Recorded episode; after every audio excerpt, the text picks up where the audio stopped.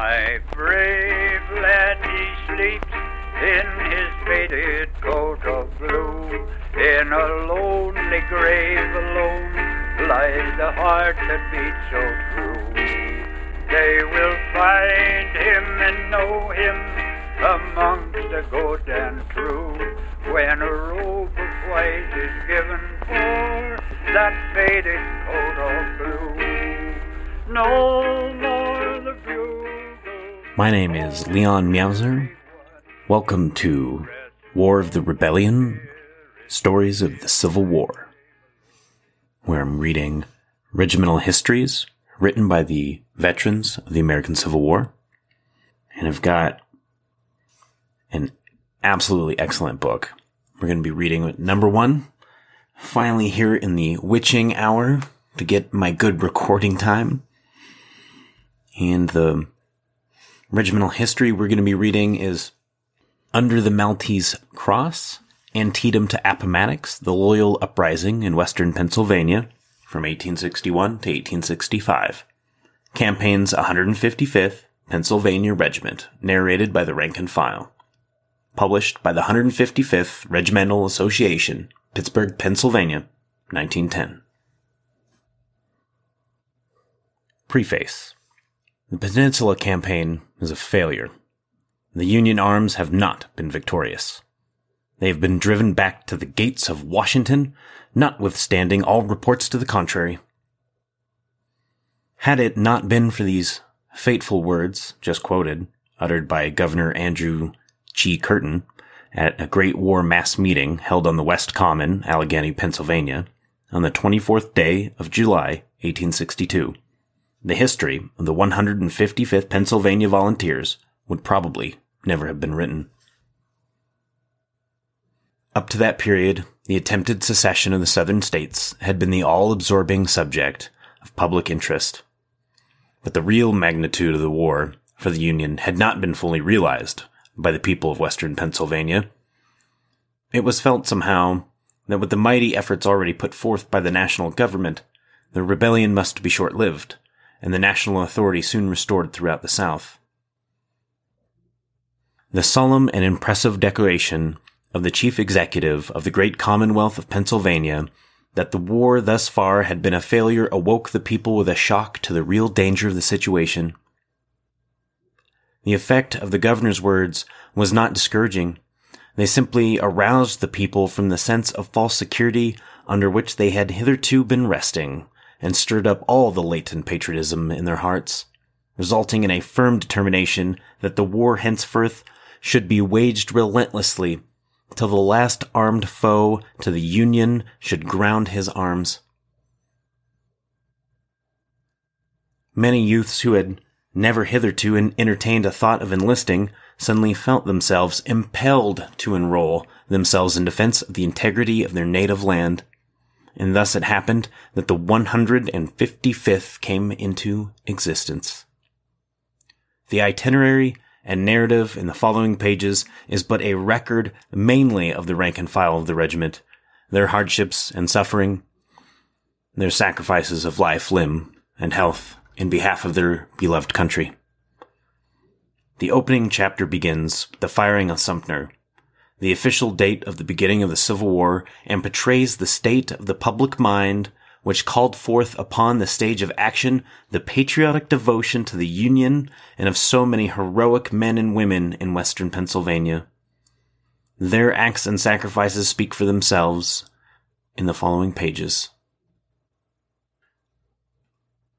The authors of this history mostly belonged to the rank and file of the regiment, and they have carefully avoided censorious criticisms, being content simply to narrate the story of the stirring events of the campaign under the Maltese Cross, the badge of the Fifth Corps, Army of the Potomac, compiled from records, diaries, home letters, and narratives of actual participants, and leaving the reader his prerogative of passing the same. The numerous wartime illustrations and photo groups of reunions and monument dedications appearing in the volume is somewhat of an innovation, which with the passage of time will greatly enhance the work as an illustrated souvenir history of the greatest war of modern times, The comrade authors are pleased to announce that the governor, the auditor general, and the adjutant general of the state have given their imprimatur to the contents of this volume. This approval of their labors is not only most gratifying to the authors, but adds to the authenticity of the work. From the Regimental Committee on History. Epitome of Events, 1861, 1862. An epitome of the rapidly forming events of 1861 to 1862, transpiring in western Pennsylvania up to the summer of 1862, when the youths composing the rank and file of the 155th Pennsylvania Regiment volunteered for the Union cause is believed to be a fitting introduction to the history of the campaigns of the regiment. In this chapter, therefore, will be found a summary of important events and incidents occurring in the nation and locally during the first year of the war. All western Pennsylvania had been aroused by certain acts and declarations of Southern representatives in the closing days of 1860, so that when an order from the Secretary of War, John B. Floyd, was issued directing the shipment of heavy ordnance from the Allegheny arsenal to distant points in the South for fortifications, the great indignation of the citizens of Pittsburgh was aroused. Already some of the cannon had been conveyed to the steamer Silver Wave at the Pittsburgh Wharf, when a public meeting was called and held in January 1861 on the courthouse grounds in Pittsburgh. It was a representative meeting of loyal citizens. Prompt action was taken in protesting against the removal of the cannons. James Buchanan, the President of the United States, had many warm, personal friends in western Pennsylvania, and in response to the demand of the citizens at this meeting at the courthouse, presided over by Dr. George McCook Sr., it was resolved that a formal protest should be telegraphed to the president. The telegram read as follows. James Buchanan, President of the United States. Sir, an order issued by the War Department to transfer the effective munitions of war from the arsenal in this city to the southern military posts has created great excitement in the public mind. We would advise that the order be immediately countermanded. We speak at the instance of the people, and if not done, cannot answer for the consequences. William Wilkins, William F. Johnston, Thomas Williams, Charles Shaler. On the receipt of this telegram, the president promptly countermanded Secretary Floyd's order for the removal of the cannon, and the excitement thereupon subsided. President-elect Lincoln in Pittsburgh. On the evening of February 14th, 1861, occurred another important event in the history of this period. This was the arrival from Springfield, Illinois, of Abraham Lincoln, President-elect en route to be inaugurated President of the United States. He was received at the Pittsburgh, Fort Wayne, and Chicago Rail Station on Federal Street, Allegheny City, by an immense multitude, anxious to see the man destined to fill the most important position in the most critical crisis of American nation for the 4 years to follow. On Smithfield Street, at the Monongahela House, the crush was so great that the military companies were required to clear the way for the presidential carriages. In response to loud and repeated calls for a speech, Mr. Lincoln stood upon a chair in the lobby of the hotel and begged to be excused from them, addressing the assemblage, declaring that he had promised the reception committee that he would have a few words to say to the public the next morning. He facetiously said, "Some people think I am like a town pump," referring to the persistent demands for a speech, that all that has to be done is to shake my hand and demand a speech, and it will come like the water upon shaking the handle of the pump. The military, General James S. Negley, in command, formed the presidential escort while the president was in the city. The next morning, fully 10,000 people gathered around the Monongahela House to hear Mr. Lincoln's promised speech from the portico of the hotel on Smithfield Street. His patriotic address on the occasion lasted but 15 minutes. It was remarkable, as was his subsequent address at Gettysburg, for its simple, easily understood utterances, all appealing to his countrymen to act for the good of the country and to be true to the Constitution and the laws under which the nation is the providence of God has so prospered. This speech had a decided effect in enlightening the people of the whole country as to Mr. Lincoln's broad statesmanship and comprehension of the conditions confronting the nation at that time. The First Call to Arms. With the dawn of real war caused by the firing of Sumter on April 13, 1861, the call to arms in western Pennsylvania was promptly sounded, and with Pittsburgh as the metropolis, nowhere else was there a quicker and heartier response. On the 15th of April, the President's first call to the states for 75,000 militia to serve for 3 months was issued. At that date, there were still living and active in the community many survivors of the Mexican War. And these men still preserved the martial spirit of veterans, and because of their military experience, they were among the first to volunteer in response to the call of the President. They were rewarded with commissions, and at once sent about organizing companies and regiments. Chief among those patriotic survivors of the Mexican War may be mentioned General James S. Negley, commanding the state militia of Allegheny County in 1860 and 1861, Colonel Thomas A. Rowley, Colonel Robert Anderson, Captain Alexander Hayes, Captain Oliver H. Rippey, Captain Samuel W. Black, and Captain Samuel A. McKee. Nor at that date had all the veterans of the War of 1812 passed away. Though incapacitated by age, these venerable patriots became enthusiastic and exerted patriotic influence by their language and loyal sentiment in support of the country's flag. Prompt filling of quota. Soon regiments and companies were recruited and promptly placed at the disposal of the governor of the state in numbers far surpassing the quota of western Pennsylvania. This produced great rivalry in recruiting. The companies and regiments thus promptly recruited and mustered into service from Allegheny County and western Pennsylvania were all assigned to the army of General Robert Patterson of Philadelphia, a distinguished soldier of the Mexican War. The troops of this command were ordered by the government at Washington to remain at points in Pennsylvania, at York, and along the Northern Central Railroad to guard it from raids by bodies of the enemy in Maryland and Virginia, who frequently threatened the line of communication with the troops in Washington and at the front.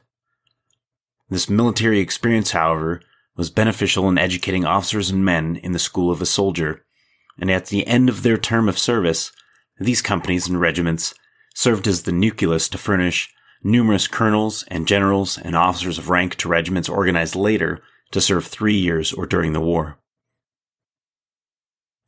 As indicating the promptness of the responses, Colonel R. P. McDowell of Pittsburgh, with 3 companies, was mustered into the United States service on April 20th, 1861, and made colonel of the 5th Regiment Pennsylvania Volunteers. From Sunday, April 14th, to Wednesday, April 24th, 1861, the record shows that there have been recruited, armed, and sent to the front from Allegheny County 2,000 volunteers, and that as many more had tendered their service to go on an hour's notice. Great War Mass Meeting. The prompt action of the citizens of Pittsburgh on the news of the firing on Fort Sumter was indicated by a mass meeting of the citizens of Allegheny County and vicinity, held at City Hall on the evening of April 15th, just 2 days after the fall of Sumter. The meeting was so largely attended that there was not space for all who applied for admission, and many hundreds were turned away. Honorable William Wilkins, who presided at the great mass meeting, had been a prominent Democrat and a friend of General Jackson. He was called from his retirement in the tranquility of his old age to preside at this great meeting. The intense ardor of his eloquent and patriotic appeal for the preservation of the Union had an electrical effect on the audience and exerted a lasting influence on the community. Colonel James P. Barr, editor of the Post, William Neeb of the Freiheitsfrund, Honorable Thomas J. Bigham, and James Park Jr. were appointed to draft resolutions on the state of the country. At this great mass meeting, addresses of great force and eloquence were also made by Honorable Thomas M. Marshall, Honorable P.C. Shannon, Honorable A.W. Loomis, Honorable Robert McKnight, Dr. E. D. Gazam, ex-Governor William F. Johnston, and Marshal Swartzwelder. The resolutions, read by Colonel James P. Barr, chairman of the Committee on Resolutions, and unanimously adopted at the mass meeting, pledged to support of the people of the community without regard to party to President Lincoln's administration in support of the laws and Constitution of the United States and the preservation of the Union until the great rebellion against the government should be suppressed. Judge Wilkins, as chairman, announced the Committee of Public Safety, whose duty, among other objects, was declared to be to keep a sharp lookout for traitors. The following citizens constituted the Committee of Public Safety, who throughout the entire period of the war devoted their time and means unremittingly to the patriotic duties of the times. The names and memories of every one of these loyal citizens deserves to be perpetuated in the history of the country as examples of devoted patriotism. This is a very long list of names, so I'm just going to pick five at random.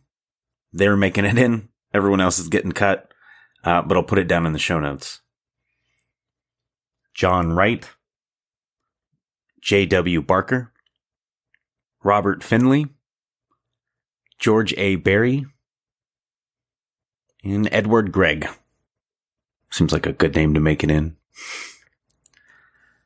Organization of Committee of Public Safety. The Committee of Public Safety, thus appointed by Judge Wilkins, promptly organized by the selection of General Thomas M. Howe as chairman. General Howe had been for many years one of the most prominent and successful businessmen of Pittsburgh. He entered upon the active duties of the position, which became so absorbing as to take up his entire time, so that his private business was turned over to others. As the war progressed, General Howe's duties as chairman of the Committee of Public Safety was very much increased. In his strenuous labors throughout the 4 years of the war, he presented the highest type of patriotism. As long as a veteran of the Civil War or his descendants survives in Allegheny County, the memory of this esteemed and patriotic citizen should be cherished for his great services to the Union cause. The various subcommittees of the Committee of Public Safety were quickly organized. The Executive Committee, Committee on Transit of Munitions of War, Committee on Support of Volunteers not yet accepted by the government, Committee for the Aid of Families of Volunteers, and later the Subsistence Committee. Under the supervision of this Committee of Public Safety, Allegheny's quota of volunteers was speedily raised in answer to President Lincoln's first call for 75,000 men. This was the beginning of the Committee of Public Safety's activity in aid of the Union cause. Not only did the city and county furnish soldiers for the war, but during the entire period, the manufacturers, merchants, and the banks of the city aided the government in supplying equipment, clothing, food, and money. On April 17, 1861, the Board of Bank Presidents sent a telegram to the governor stating that the banks of Pittsburgh will cheerfully respond to the call for money to meet the late appropriation to be used in enabling the government to sustain the Constitution and the laws. Services of Pennsylvania Railroad. Simultaneous with these early events should be mentioned the patriotic part and prompt service rendered by the Pennsylvania Railroad Company to the cause of the Union. J. Edgar Thompson was president of the railroad.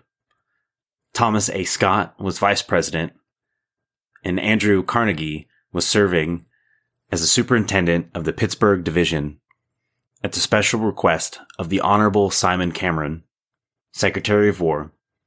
Vice President Scott was asked to report in Washington to place the railroad and telegraph lines in proper condition and control to cooperate with military movements and to meet all emergencies. At Colonel Scott's request, Andrew Carnegie was detailed to accompany and assist Colonel Scott in this branch of the work. This was early in April 1861, and Mr. Carnegie was placed first in charge of the United States Military Telegraph Corps with headquarters at Alexandria, Virginia. Mr. Carnegie's organized and operated this military telegraph department until November 1861.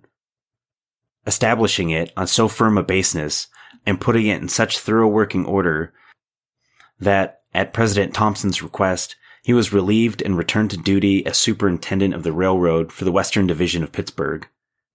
The transportation of troops and military supplies for the vast armies in the field had so increased and become so of paramount importance to the railroad company and to the nation that Mr. Carnegie was called upon to discharge the strenuous duties of the position.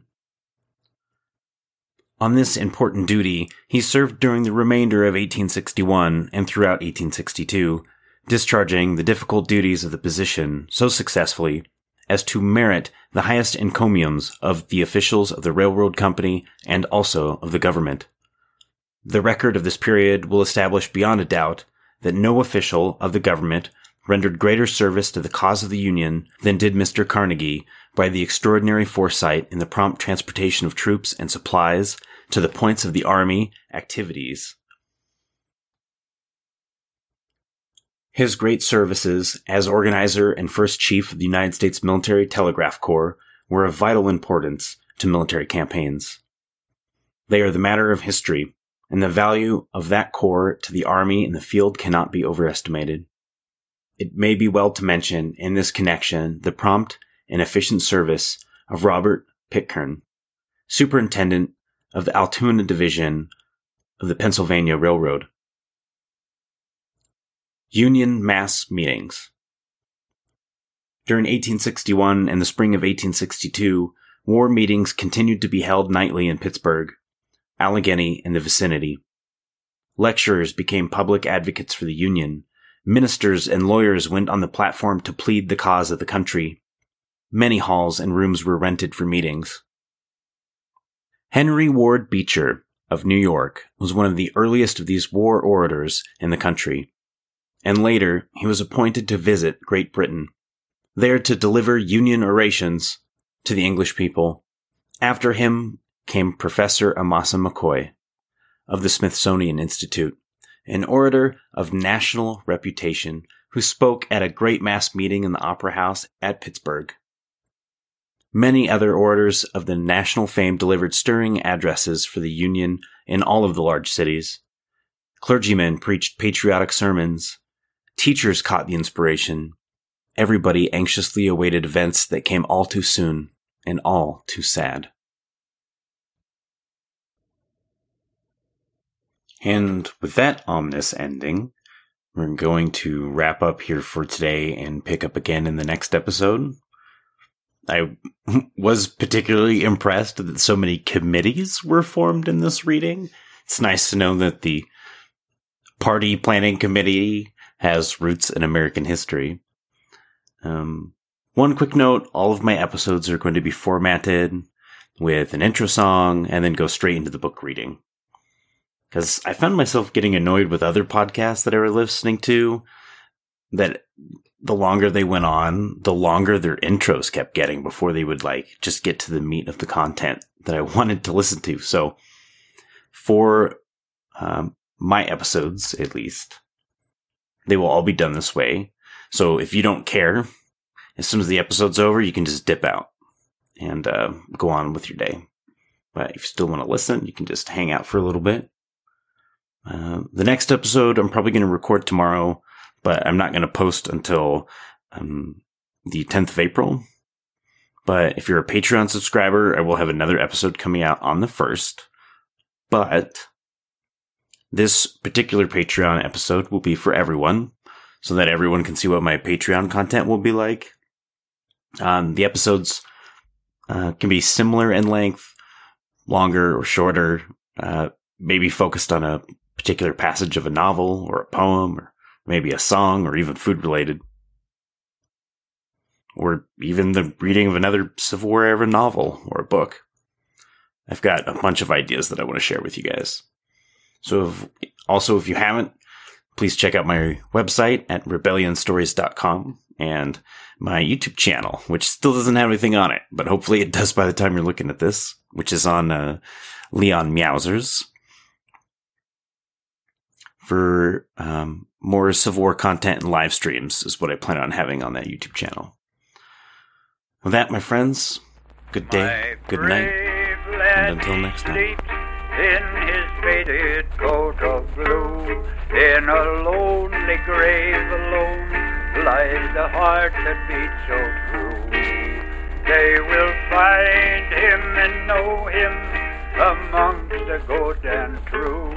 When a robe of white is given for that faded coat of blue, no more the bugle calls the weary one. Rest, noble spirit, in thy grave alone.